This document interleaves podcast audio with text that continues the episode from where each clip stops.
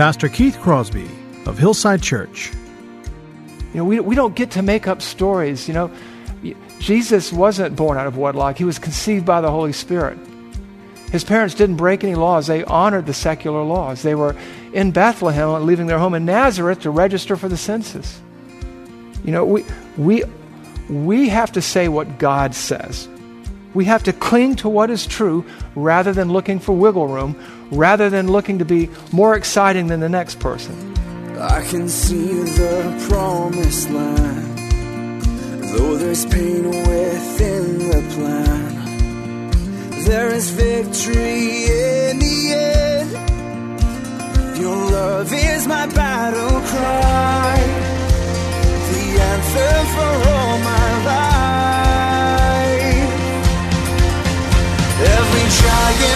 fall, the mountains will move, every chain of the past you've broken into.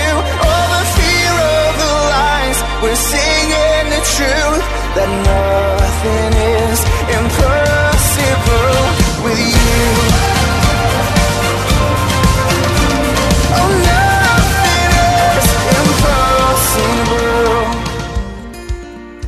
hello and welcome to today's edition of the Grace to Live radio broadcast with Keith Crosby, Senior Pastor of Hillside Church in San Jose, California. We are so grateful that you've chosen to spend time with us today on the program. And as always, we would encourage you to follow along with us in your Bibles if you can. On today's edition of Grace to Live, we are continuing with Pastor Keith's series entitled Church Matters. So if you have your Bibles, please turn with us today to the book of 1 Timothy, chapter 1. Now here's Pastor Keith with today's study. In worship, in leadership, in how we handle every aspect by holding faith and a good conscience. The faith is the Christian faith that we cling to like a life preserver. It includes the gospel, but it includes many other things as well. And a good conscience, which speaks to someone who does what they do with integrity, who doesn't take shortcuts, who doesn't turn a blind eye, but who stays the course in the ministry that God has given them. And what happens if you don't? That's the next phrase. By rejecting this, some have made shipwreck of their faith. Some have made shipwreck. Rejecting there is the same word that's used in John 3:36. He who believes in the Son has life. He who does not believe in the Son will not see life, but the wrath of God remains on him. The rejecting is the repudiation. He who believes in the Son has life. He who rejects the Son, he who ignores the Son, he who pushes the Son away will not see life. By rejecting this call, to hold on to the faith with a clear conscience. Some have made shipwreck of their lives. And this shipwreck analogy here, this word picture, in that era was one of the most traumatic losses of life that could take place. You know, today we say, oh, that's a real train wreck, or that's a plane crash. Or. But in those days, they didn't have trains, they didn't have planes. And a shipwreck was a, considered a great disaster, a, a, a tremendous loss of life in an unforgiving ocean whose depths were unfathomable. And so there is a cost associated with not holding on to the faith and not having a clear conscience that is committed to doing what the faith calls us to do. And it's the shipwreck that occurs. Now there's hope because in the next uh, few, uh, few phrases he says this Among whom are Hymenaeus and Alexander, whom I have handed over to Satan, that they may, not, they may learn not to blaspheme. So basically, Paul has expelled these two men from the church because they've made shipwreck of their faith. They have made a conscious decision to ignore what they knew was true and sort of do their own thing. And Paul has expelled them. As an apostle, he has stepped in and pushed them out of the church. Turning them over to Satan, that's a euphemism for church discipline. You find it in 1 Corinthians as well. But there's a purpose for that, and it's not to be punitive, it's not to be mean, it's that they can learn not to blaspheme. It's a corrective effort. It's also a lesson to the church. These two leaders, maybe elders, prominent teachers, had sort of gained their own following and were leading people astray, swerving from the truth. And, and Paul was having none of it. And so Paul says to Timothy, don't make that mistake. because you'll shipwreck your faith, you'll shipwreck your ministry. So you have to fight the good fight. You have to wage the good war- warfare. To fight the good fight of faith, we must not weary of well doing. We must not compromise our integrity. We must hang on to the faith. We must do so with integrity, with determination. And that requires two ingredients, frankly. And ingredient number one is this first and foremost, we must possess a firm grasp on the faith, a firm grasp of the faith. We can't worship what we don't know. We have to worship what we know is true, what is found in God's Word. We don't want to be like the Samaritan woman. We want to be like Timothy, like Paul. And so we see in verses 18 and 19 this warning. This charge, this responsibility, these marching orders I entrust to you, Timothy, my child, in accordance with the prophecies previously made concerning you, that by them you may wage the good warfare. How? Holding the faith. I don't want to get too far into the Greek grammar and the, and the terminology here, but it speaks to holding the faith. There's not a definite article there, but what it's saying is is hanging on to the faith. It's not like he's going to lose his belief. It's like he's going to lose credibility as a teacher of the faith because he plays fast and loose with the text. He can't do that. He has to hold on to it. He has to grasp it firmly. And then because if he doesn't, if he doesn't hold on to the tenets of a faith with a clear conscience, people's faith is going to be made shipwrecked. People are going to swerve from the tr- truth. That's why Paul opened the epistle saying, Charge certain persons not to teach any other doctrine. 1 Timothy 1 3 through 4. Charge certain persons not to teach any different doctrine, nor to devote themselves to myths and endless genealogies which promote speculations, rather than the stewardship from God that is by faith. There's this commitment. There are these marching orders. This theme is going to show up again and again. It's a picture of struggle. He is to execute these orders faithfully. And what and, and, and that's a struggle that we find today in the church. We live in an era of what I call doctrinal minimalism. minimalism excuse me, doctrin, doctrinal minimalism. What does that mean? It's where people overstate the unimportance of a doctrine. You'll hear people say things like, All I care about is the gospel. All I care about is the gospel. I'm not going to get hung up on these lesser doctrines. You know, we talk about in our own church about majoring on the majors and minoring on the minors. But one of the things that happens today is people tend to create a false dichotomy between what is essential for salvation and what is important still or unimportant. And so Paul is saying, hang on to it all. You know, we tell people sometimes too prematurely, let's not haggle over non essentials. But here's the problem. Here's the problem. Just because it's not essential to salvation doesn't mean that it's unimportant. How do you know if a doctrine is important? How do you know? It shows up in the Bible, right? God didn't write more than he needed to or less than he should. Not every doctrine will endanger your salvation, but it weakens the foundations of the church when you minimalize it, when you say, oh, well, this is non essential. Non essential, but not unimportant. People were playing fast and loose with the gospel in Ephesus. And not every, every teaching contradicted the saving gospel, but it undermined the authority of the church. It undermined the teaching that Paul had given. Let me just do this exercise with you to kind of give you an example about important but non salvation essential doctrines. 1 Corinthians 11:16 says this, if anyone is inclined to be contentious, we have no such practice, nor do the churches of God. 1 Corinthians 11:16. Is he talking about salvation there? No, he's talking about headship. He's talking about the leadership structure in the church and the leadership structure in the family and in the marriage. Now, that would be a non essential doctrine, but it would be very important. How do we know this? Because Paul says, if anyone is inclined to be contentious, we have no such practice, nor do the churches of God. You can't just ignore the doctrine because it's not about salvation. Later on in 1 Corinthians 14:37 we'll read this. If anyone thinks he is a prophet or spiritual, he should acknowledge that the things that I am writing to you are a command of the Lord. If anyone does not recognize this, he is not recognized.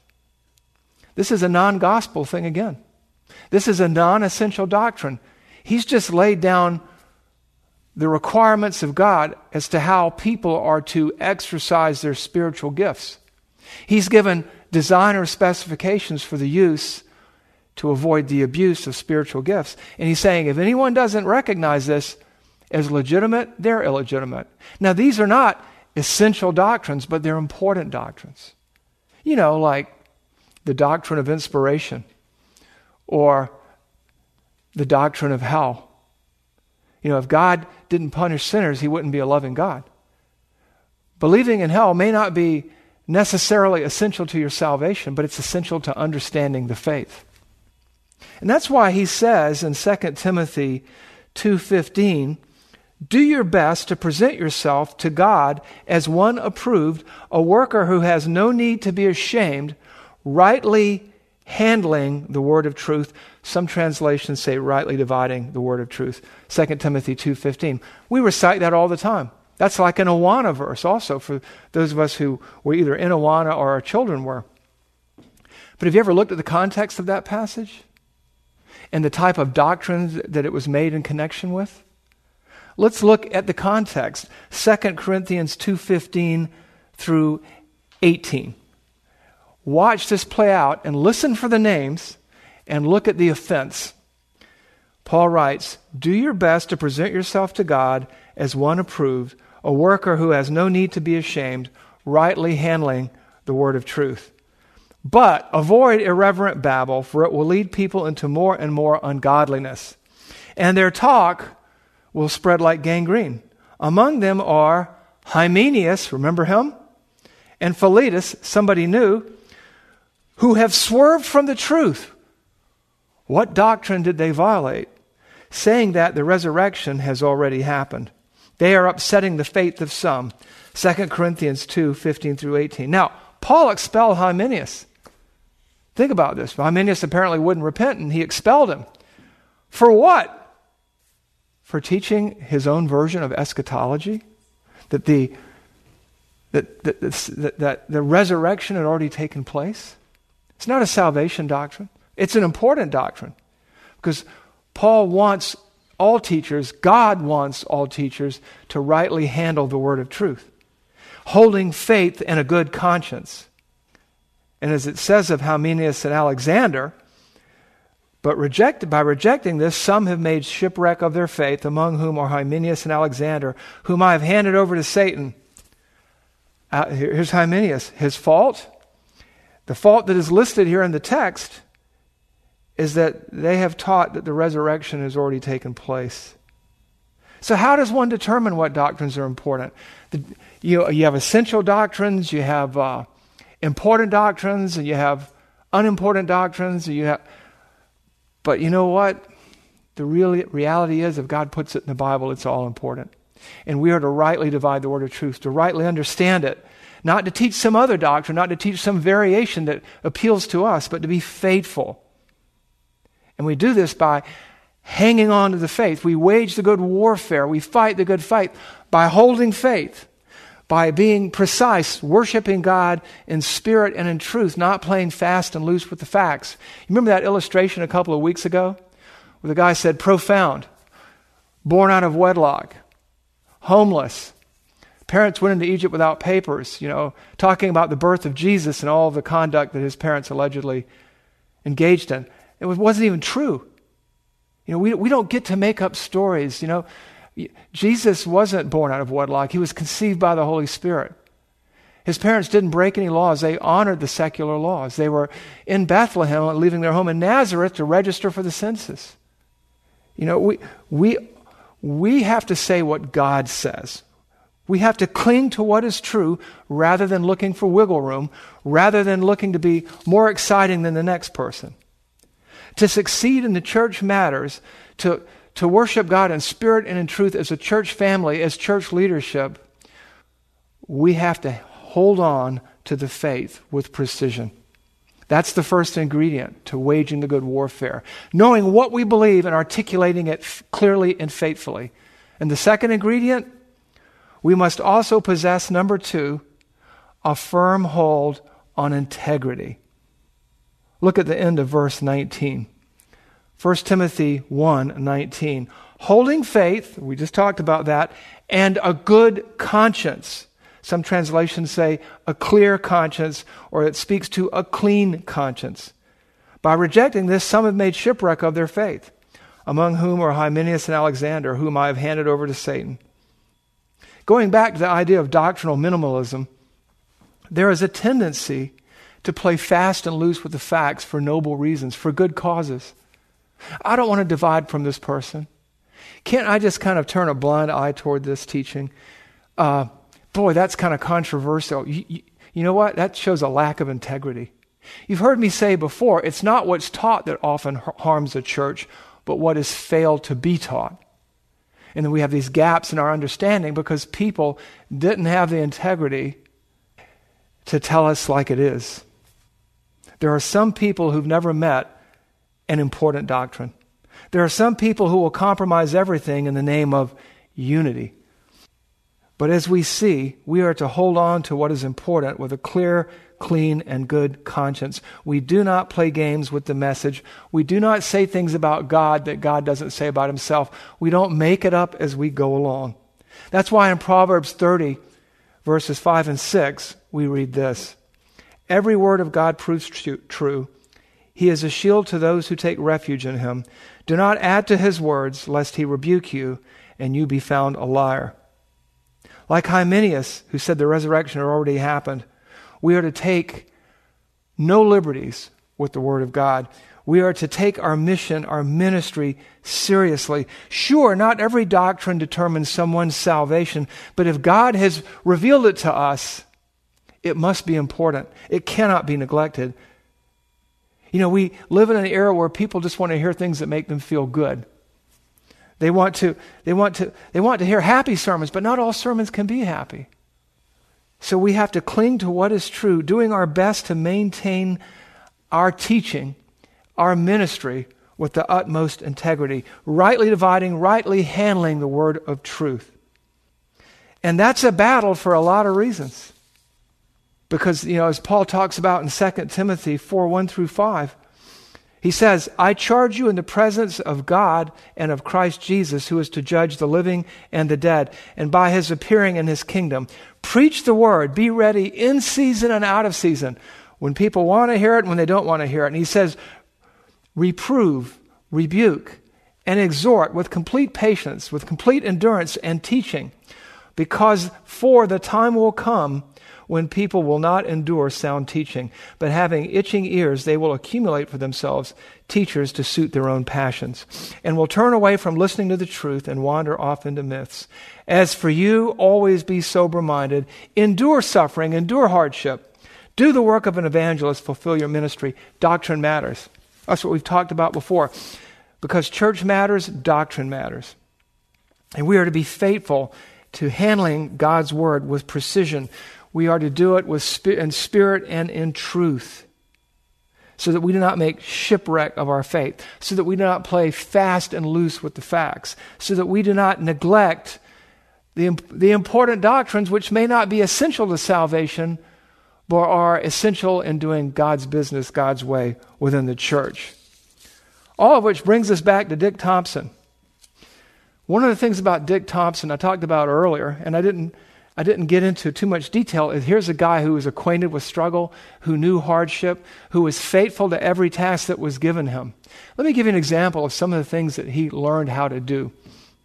When he, when he, was in his 20s, he joined the military. And he went to ranger school. He became a, a commando type. And then he joined a, another group, a group with a very innocent sounding name, a group that no one even knew existed until recently called the Services and Operations, an Observation Group, or SOG. And SOG would be like super SEALs today, except without the technology. And to accomplish his task, he would take seven people, including himself, and on occasion take on as many as 800 regular North Vietnamese troops. SOG operators learned to walk a new way. Dick Thompson, is a 20 something year old guy, learned to walk so slow that it took him an hour to go 100 yards, but he made no noise.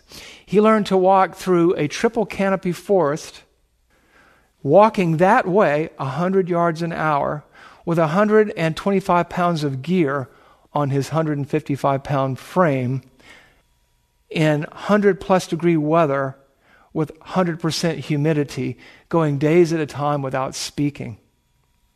His mission was to find out what was going on in North Vietnam. They weren't necessarily looking to always engage the enemy, but when they did, they did so. And somewhat successfully, the, and I hate to get into this in a sermon, but the average kill rate was 1 to 158. That for everybody that they encountered, the enemy lost 158 for every one of them. He followed his orders and training with integrity even as a young man, and that discipline saved lives.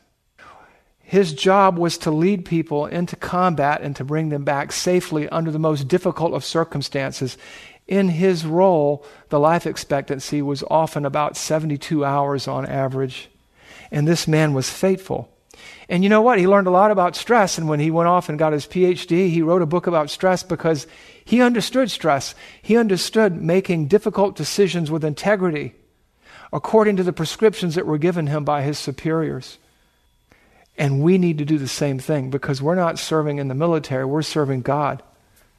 We're serving the God of the universe who has given us a blueprint for his church, who has given us a way to do church his way. And that's why Paul says to Timothy, This charge I entrust to you, Timothy, my child, in accordance with the prophecies previously made about you, that by them you may wage the good warfare, holding fast, holding faith, and a good conscience. We are to hang on to the truth, and we are not to flinch, and we are not to compromise it. We are not to minimize it. We are not to play it down for any reason because it's not our truth, it's God's truth, which is the truth. And the question is, what will we do? Will we wage the good warfare here in Santa Clara County, in San Jose, in California? Will we advance the kingdom of God on God's terms? or on somebody else's terms, on the terms of the culture. So, in terms of application, I'd like you to ask and answer two questions in your own mind, in your own heart, and in your own soul. And question number one is this Are you willing to do what is necessary to fight the good fight, hanging on to the faith with all integrity? Are you willing to be uncompromising in the cause of Christ? And secondly, are you willing to honestly go where Scripture leads you for the glory of God, for the good of others, and your own growth, no matter how uncomfortable it makes you? You see, this is critical to the next chapter in ministry at Hillside Church because church matters matter to God and they must matter to us. And you and I must fight the good fight, wage the good warfare, holding on to the faith, to the tenets of the faith, worshiping God in spirit and in truth with a clear conscience, with all the integrity we can muster, we have to be faithful.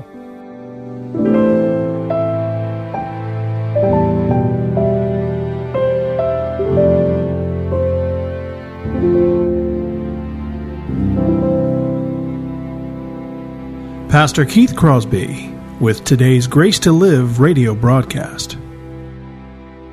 We are so grateful that you've chosen to spend this time with us today here on the program. And if you have questions about today's show, or if you'd like to hear more messages from Pastor Keith, then I would encourage you to visit our website, hillsidechurch.org. There you can listen to past sermons and other content from Pastor Keith just by clicking the Sermon Archive tab. And you can also find links to Pastor Keith's blog, as well as the Out of My Mind podcast. The website is also a great place to connect with us here at Hillside. You can find information on our service times, ministry opportunities, and of course, you can browse our calendar of upcoming events. Again, all this and much, much more can be found by visiting our website, hillsidechurch.org. Well, we hope that you'll join us again next time on Grace to Live. But until then, I'm your host, Kevin Reeves, and on behalf of Pastor Keith and everyone here at Hillside Church, it is our prayer that the Lord will richly bless you, and thanks for listening.